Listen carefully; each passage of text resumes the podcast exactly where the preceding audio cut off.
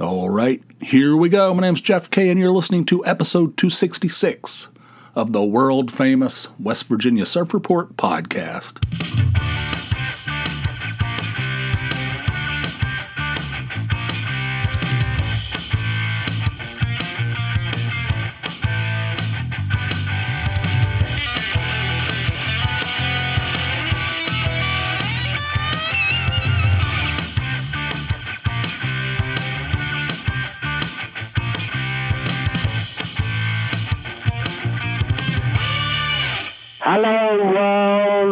We're back, broadcasting once again from deep, deep underneath a nondescript home in suburban Pennsylvania. Thank you guys for tuning in. Thanks for listening and all that jazz. Hope you're doing well. I'm doing much better than yesterday. Let me tell you a little story. Gather around, children. what? What the?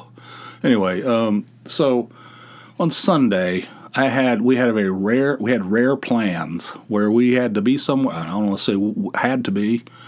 We wanted to be. The younger boy was being inducted into a national uh, honor society, and they were having a, uh, you know, a, you know, they're having an induction ceremony at the at, at a college at the college he attends.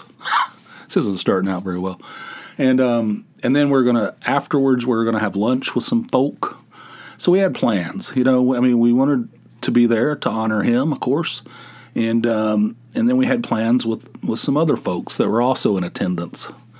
And so I had I had real plans. All right. So on Sunday, they had a that we have a at work we have a quarterly inventory, which, in case you're unaware, you might want to write this down. You have a piece of you have like a notepad or something it happened the quarterly inventory happens like every three months or so. And um, you know it's time for it. So it was this past sunday early in the morning and um, i wasn't i told my boss or i asked my boss i said do you need me there? Because uh, you know i got all these plans i got to work saturday night. She goes no no no. You weren't there last time it ran fine. You know you don't you don't you can take it you can skip this one and I said, all right, sounds good. You know, it is under my purview, it is my responsibility, but we have some we have some accomplished people and you know running the show. My presence is not necessary. At least that's what I tell you know that's what I'm telling them. But it, excuse me. Um, but anyway, so I, you know my presence is not necessary. So um, so my plan was to not work. You know, and I and I could get some sleep and go to the go to the ceremony and go out to go out to a late lunch and uh, have a nice day. Right, that was the plan. Well, you know how plans are. That thing went out the window. A couple people backed out. Somebody got sick. They're like, "Could you work, Jeff? Do you think you could come in after all?" I'm like, "What the?" I said, "I got." I said, I got real plans, which is rare for me and they're like, yeah, I know, but uh, maybe, maybe, you know, work until, you know, come in real early and, and work till like 10, 10.30. I said, what? Uh, I'm like, in my mind, like, it doesn't matter, you know, they say it's just a few hours. They says, just come in, work a few hours, help them out.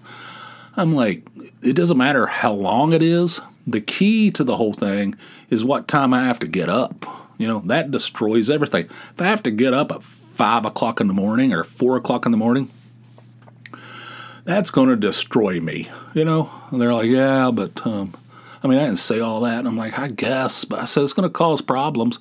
I know, but, you know, we need to make sure this. I'm like, oh, God. So that's what I had to do. I had to get up. I set my alarm for 5 a.m., which is like an ungodly. I mean, it's like a dead zone. You know, I know and it, destroys the night before because you can't. I'm like stressing about it. I'm like, oh God, I got to get up. I got to go to bed early. I can't go to bed early. My whole clock is like 180 degrees out of phase on this thing. You know, I can't. So I try to go to bed. I can't go to sleep. I'm I'm thrashing. God. What is going on with me? I'm getting emotional just thinking about it. Thrashing, thrashing around in the in the bed, I'm rolling around. It sucks. And then you know, and then I'm I finally fall asleep. But then and but I keep thinking I'm going to oversleep. I'm going to oversleep. So I wake up all the time, look at the clock. Thing says 2:32. You know, I'm like, oh God, this is this is a living hell, you know. So I get up and go, I go down there and I help them out. You know, I do what I can to help them out because that's my job. And I mean, I guess I'm working seven days a week. I mean, I don't want to sound resentful. I mean, I don't want people to know. That, um, I mean, what?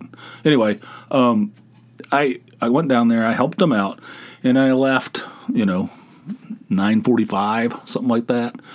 And um, and then I I was a freaking zombie the whole time. I was sitting in that auditorium. It was a little little warm, you know, a little too warm. It was a it was a well run uh, presentation, I have to say. You know, they started at exactly one o'clock and they ended at exactly two. I mean, almost down to the minute. They had that shit. That, I mean, they could have run. They, they, these people, whoever ran that thing, should be running like the Oscars. That thing was unbelievable. So anyway, so then we went out to we went out to lunch. It was fun. You know, we had a good time. It was a blast. But I was not operating on. I was operating on um, diminished returns. You know what I'm saying? And when I got home, I was like a freaking, you know, I was just, I was nodding out like uh, Sid Vicious, you know, just sitting there watching the end of the Reds game. I'm just like, my head's just like whipping around, you know, it's like nodding and whipping and uh, miserable, just freaking miserable. You know, why? Why can't I have a real day off? Actually, I was off today, so kind of, uh, you know, kind of ruins my argument, but you know what I mean. It's just like unbelievable. So that happened. And um, today I'm doing much better. I went to bed early for me. Probably not early for some of you, but early for me. And then um, I slept 10, 11 hours, something like that. I think it was like 10 hours. I think it was like 1 to 11. So I feel feel like a human being. In fact, I'm going to have a beer. Like, okay, ready for this? This is called uh, what's it called? Uh, Fatheads Headhunter IPA. I don't know if I've ever had. I feel like I do. I feel like I had it as a as a as a um, draft beer one time, maybe at a backyard ale house. Let me take take a hit off this bitch. Mmm, that's good, man. That's hoppy. I like that. Hell yeah. It's evening as I record this. I'm not drinking in the morning. Um, I just got finished with dinner. I cooked dinner. I cooked dinner as a, a, nice house husband. You know, I was off today, and Tony got home from work. I had dinner on the table. You know, I mean, you know, I had I cooked uh, chicken on the grill. I made uh, macaroni and cheese, that Cracker Barrel macaroni and cheese from the box. That shit's high end, and Brussels roasted Brussels sprouts. Ah, delicious. I have to say. So anyway, um, but anyway, so so that happened yesterday. I feel much better today. Um, also, before we get started on this thing, my my beloved Cincinnati Reds are having an almost biblical, just a catastrophic start to the season. Like literally one of the worst starts of any baseball team in the history of baseball. That's not that. I'm not kidding. I mean, that's not hyperbole. One of the worst starts in all of baseball history. like, what in the hell? They got rid of all their stars. They got rid of all their personality. They just like dumped all these people who are good or didn't tender them a contract, just let them walk away, you know? And then and then they're like, "Oh, get get off your high horse. This team's a solid team. They're going to do really well. You know, who, who, quit your bitching." Is basically what they were saying. You know, the front office because everybody's complaining. And look what's happened. They're terrible. I mean, just terrible. I read something where some guys like so fired up. They have this truck in in the stadium in Cincinnati it's this expensive pickup truck, one of those fifty thousand, sixty thousand dollar deals. It's up on this pole, you know, out in the outfield. And before each home game, they, they draw somebody's name and they say, if if a if a Cincinnati Reds uh, batter hits this hits this truck with a with a with a ball, a home run ball, then that person gets a free truck. And they've been doing this shit for years. I think one person has got actually got a truck but it's famous. It's this big truck up on the. They told us during the tour of the stadium that there's no engine in that thing, no interior. It's literally just the shell of a truck. it's way up on a pole. But anyway, this guy says he's going to climb up there in protest of the way the uh, the Reds are playing and the treatment by the home office and take a shit in the bed of that thing. And now they're taking it seriously and they're like going to add add security or something. They think the guy's really going to try it. There's like newspaper articles about it. This guy's going to go up there and literally shit the bed, you know? You know, though I mean the team already has, so why not him? You know. So anyway, that you know, this is this is catastrophic. I mean, this is the worst.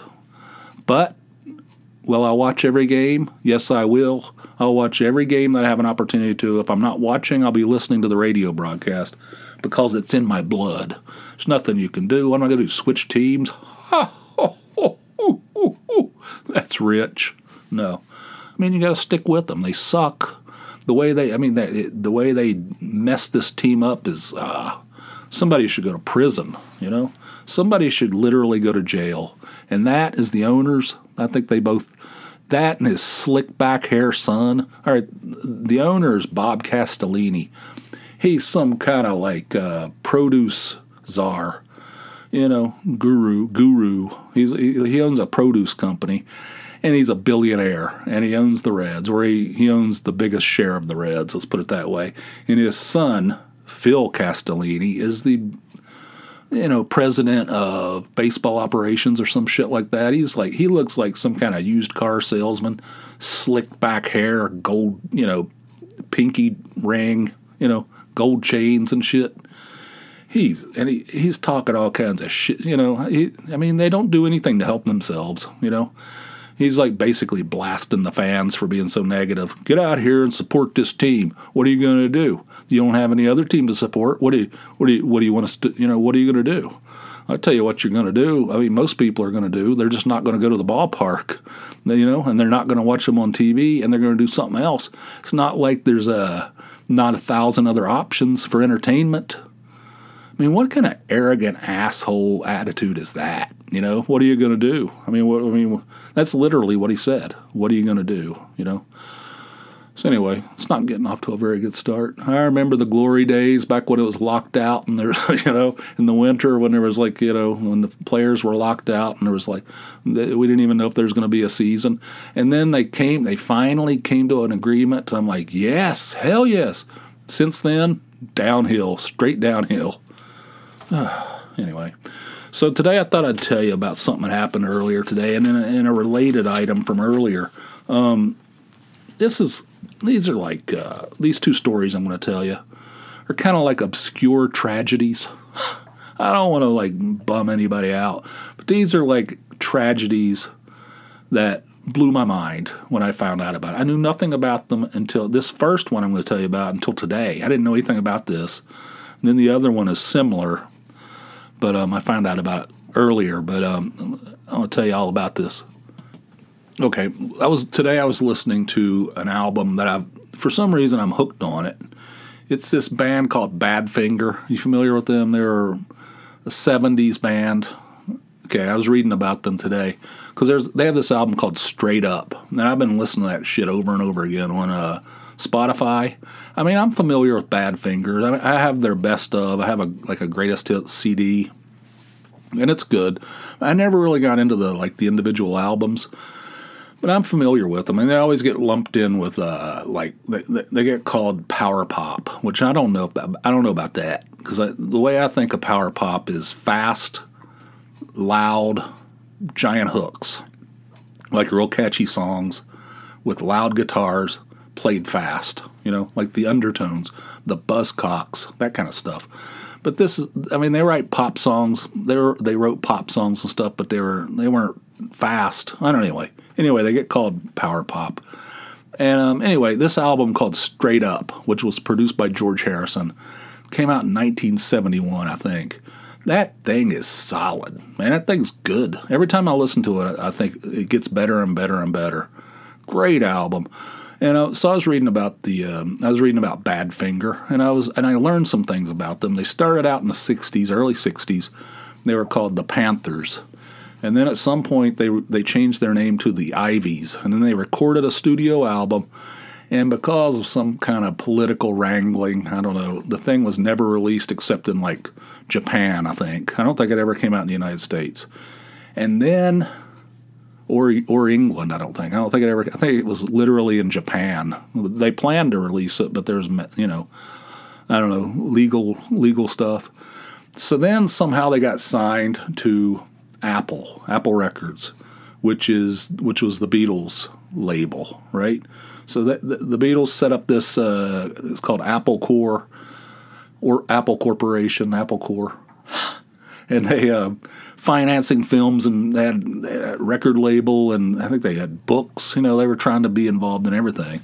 So the first the first band that they signed to their record label was uh, Badfinger, but they were called the Ivies at the time. So they were going for some reason they decided they needed to change their name, or they to, they were told they had to change their name.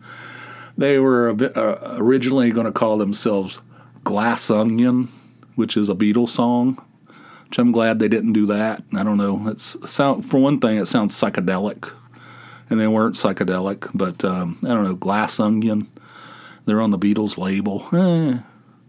And then, um, but John Lennon suggested. John Lennon threw his threw his suggestion in there. He wanted them to be called the Pricks. I thought that was hilarious. Um, so the Pricks, they they decided not to go with that. You know and then they ended up going with Bad Finger. There was a song, well, I guess there was a song that the Beatles wrote that the original title was Bad Finger Boogie. I can't remember which song it was.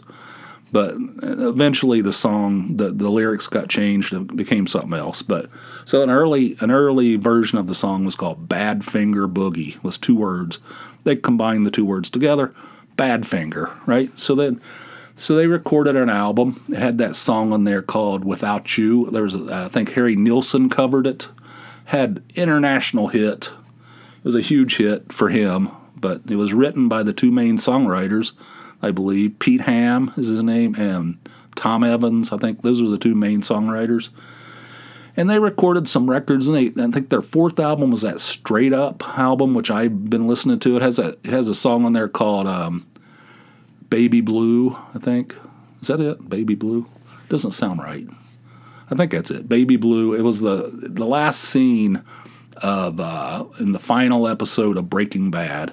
It was playing My Baby Blue, you know. So anyway, it's a great record, fantastic. So I was reading about this band. I was reading the, the Wikipedia, and um, I found out some stuff. Right. So, um, oh, another thing before we get into that, their first hit was written by Paul McCartney. He gave the song to them. It was called "Come and Get It," and it was about Apple. He was bit, he was complaining about the way Apple, this this company they set up, was just handing out cash all willy nilly. He said he it felt like somebody everybody knocked on the door they gave him money to do their questionable projects. So he was complaining about that. So that that song was a big hit. It was had the uh, it, said, um, "If you want it, here it is. Come and get it, but you better hurry because it's going fast." You know that that was the whole chorus of it. So that was their first hit, written by Paul McCartney, right? Okay, and then at some point, I think after that uh, Straight Up album, the George Harrison, the one I've been listening to, they got some kind of new uh, management. They got some kind of new manager, and he convinced them he think he thought he could get him a better deal. He he thought he could get him a better deal, so he went and shopped him around. He signed some. He got him signed to Warner Brothers for some multi-million dollar contract, and um, at that point, Apple was pissed, you know, because they went behind their back, and so they still owed him one album, and there was all this animosity. And the album that they gave them to complete their contract you know what the you know what the title of that record is? Ass. That's all there is. That's the whole thing. That's the whole title. It's called Badfinger Ass. So, so that thing, you know, and, it, it's, I've never heard it, but I, I hear, but I've read that it ha, it sounds nothing like their previous stuff. So then they get out of the contract. They go to Warner Brothers, they get a bunch of money as an advance. They so they have this money that's in this escrow account to record their albums and stuff. And they got this big contract with Warner Brothers, and it feels like the sky's the limit, you know. And then the this new manager takes off with all the money, disappears. Nobody knows where he is. Now they're they're you know Warner Brothers is like what the hell's going on here? You know they did do an album, but um, you know there's all this turmoil. The money's gone. Their manager's gone. They don't have anything. Warner Brothers is getting pissed. They're like, "What in the hell is going? What kind of a Mickey Mouse situation is like fraud?" You know. So um, so they end up dropping the band. There's like you know they have contractual ob- obligations that they never fulfilled. They have no money. I mean, they can't even have. They don't even have enough money to live. You know, everything's just went from bad to worse. You know, and the and that Pete Ham, the leader of that band, walks out to his garage, hangs himself. 27 years old, wrote a bunch of great songs. I mean, the guy was super talented unbelievable, you know. And he's he's so despondent over the way this shit happened to him and his band. He goes out there and hangs himself. He leaves a note specifically blames the suicide on that manager that took off with their money, names him in the in the note, and says he wishes he could take him with him. He has like a kid. He has another kid on the way. He's married, and he hangs himself. You know, I mean, what the hell? I was like, what the hell? I was reading this stuff. Like, I had no idea about any of this stuff. So then the band tries to continue without him. That Tom Evans, who was the other main songwriter, you know, continues on, and one of the other guys steps up and they kind of like form a partnership and they start writing songs. But it doesn't go very well. And there's a bunch of, you know, they start arguing. So then that, that they splinter, those two guys splinter and form two bands both called Badfinger. both of them. I mean, I don't know how this is possible, but there's two bands out there touring around and recording under the name Badfinger at the same time. So there's like all this arguing back and forth. There's like lawyers involved and everything. And uh, that Tom Evans hangs himself. it's like the two main guys from the beginning, both because of the way the business the music business, both of them end up hanging themselves. I'm like, what in the living? I mean, I can't believe this. I mean, I listen to that record. I've been listening to that record off and on, and recently I've been listening to it a lot. And I, and I listened to that Greatest Hits album a ton of times. I had no idea. I mean, this is a little before my time. But when you start reading about that, sometimes there's like like some of these stories are like insane, you know? I mean, that is wild. That is, I mean, God. So anyway, I found that out today. Blew my mind. I was like, oh my God, are you serious? You know, I was like going crazy. And it reminds me of another story that I learned about a few years ago. You ready for more tragedy? okay, this happened back in the uh, in the 30s, in 1940. So I was reading something. This is several years ago. It said I was reading about the Cincinnati Reds and their the the the, the uniform numbers that have been ex, uh, retired, you know, through the years.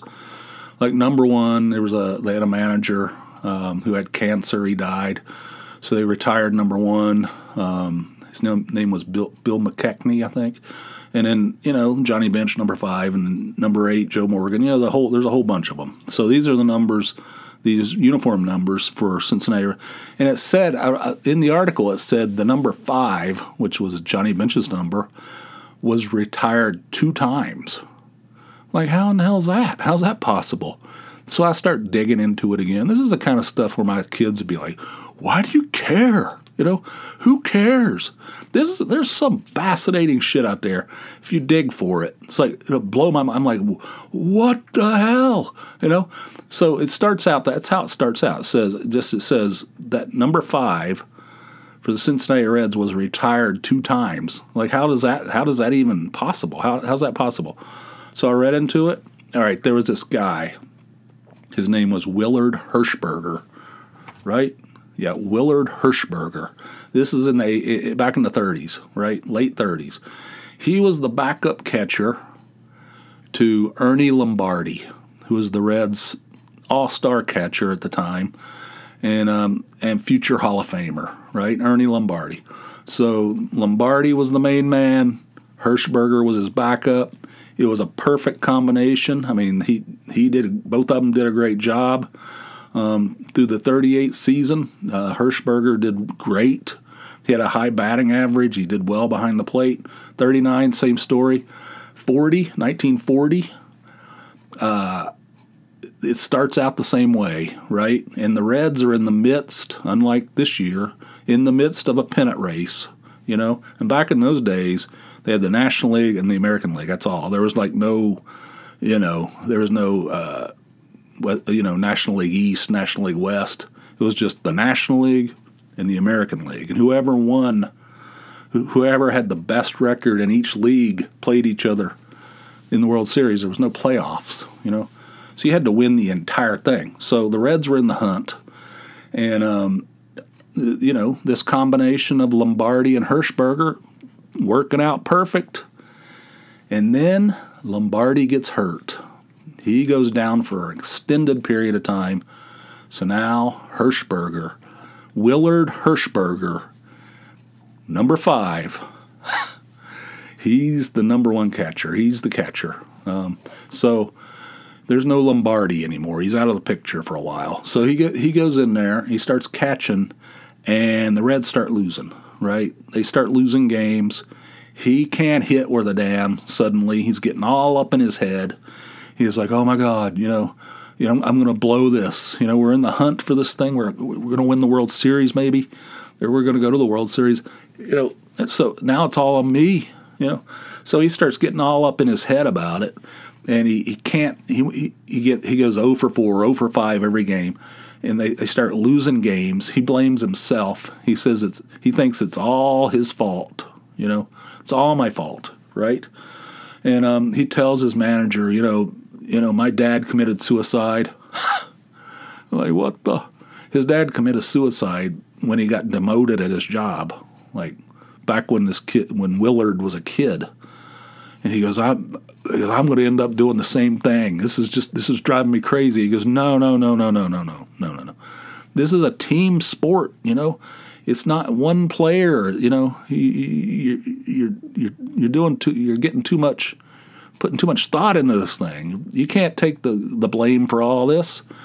So, um, so this is in July, I think, in um, like late July, and uh, he uh, they, they they have some game like they're playing one of those teams that don't even exist anymore, like the Bees or some Boston Bees or some shit like that. I don't know, but they, it's a 12 inning game. Pressure's on, they lose, and he goes 0 for 5 or some kind of crap like that. Hershberger does. And he's despondent. He's like, I'm ruining this team. If if Ernie was in there catching, we'd we'd be still be winning. This is all my fault, you know and um and the, and the, the manager, you know, he goes, talks to him again, gets him calmed down, walks him off the ledge or whatever, and he's like, he believes he everything's fine. When he leaves, everything's fine. So, so then, old Willard Hershberger, he goes back, he goes back to his hotel room, gets in the bathtub, slits his own throat, commits suicide because of the pressure of this uh, that he put on himself. You know, of, of, of, not being the you know being the number one catcher instead of number two. He kills himself. He's the only player in Major League history that's killed himself during a regular season. You know, while he's playing. You know, so so the Reds are like, oh my God. You know, they end up. They say they're going to uh, retire his number. You know, and they, they did. They retired number five for for old Hershey, or whatever they called him. Her, I think that's what they called him, Hershey. And um, he, uh, and then um, they end up, ironically, they end up winning the World Series. The they go all the way. They win the National League pennant, and they win the World 1940 World Series. And he was like beating himself up all through the years, and he, he blamed himself for everything and he killed himself, and they ended up winning the World Series. The players chipped in and gave his mother something like $3,800 from the World Series winnings, which back then in 1940, $3,800 that's a lot of money.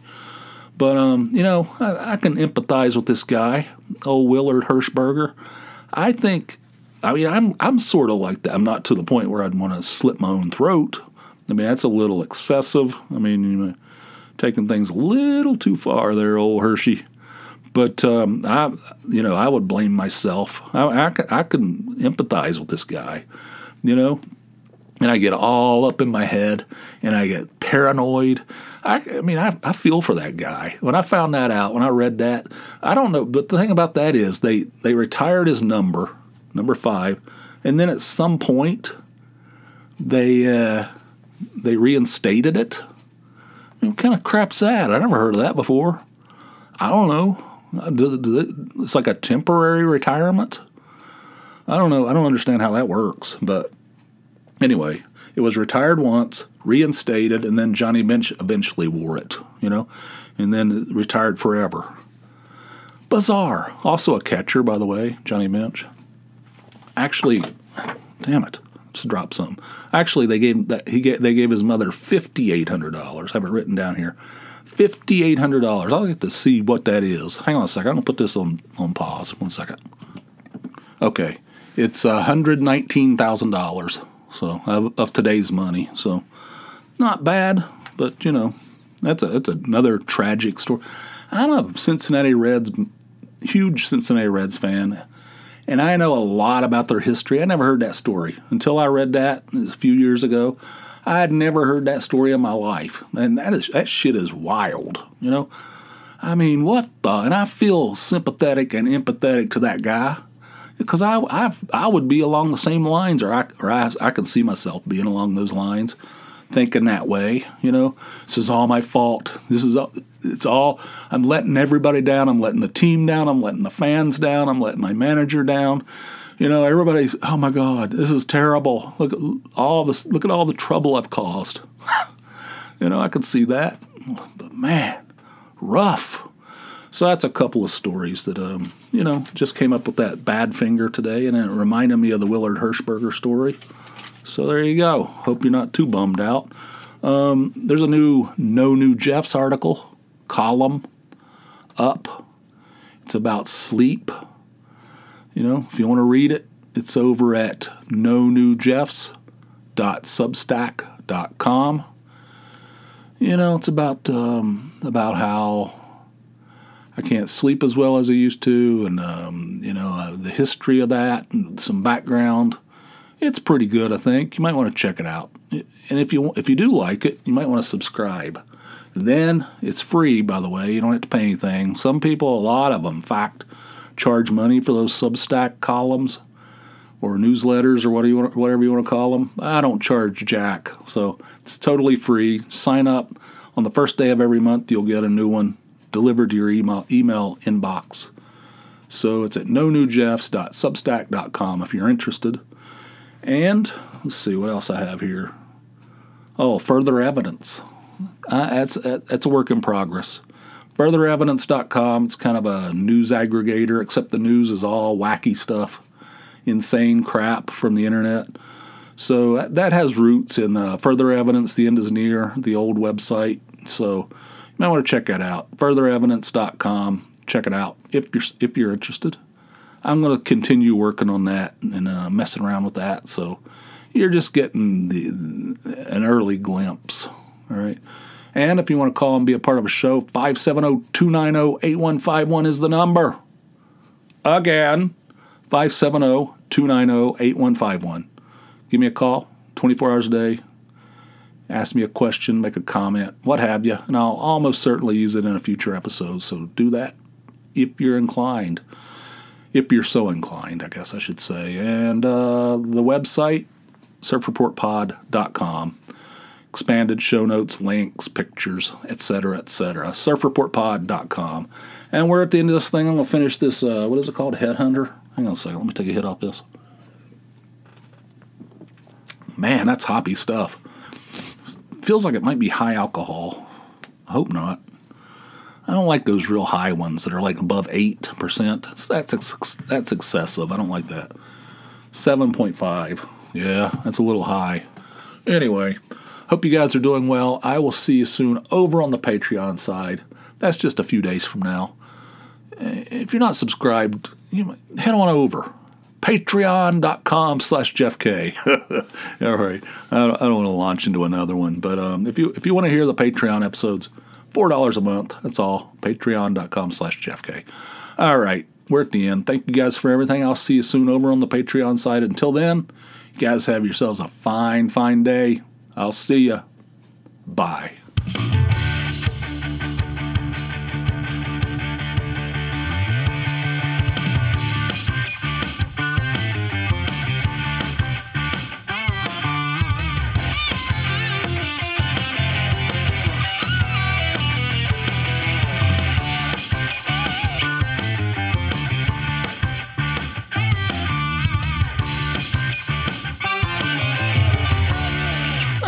Delicious.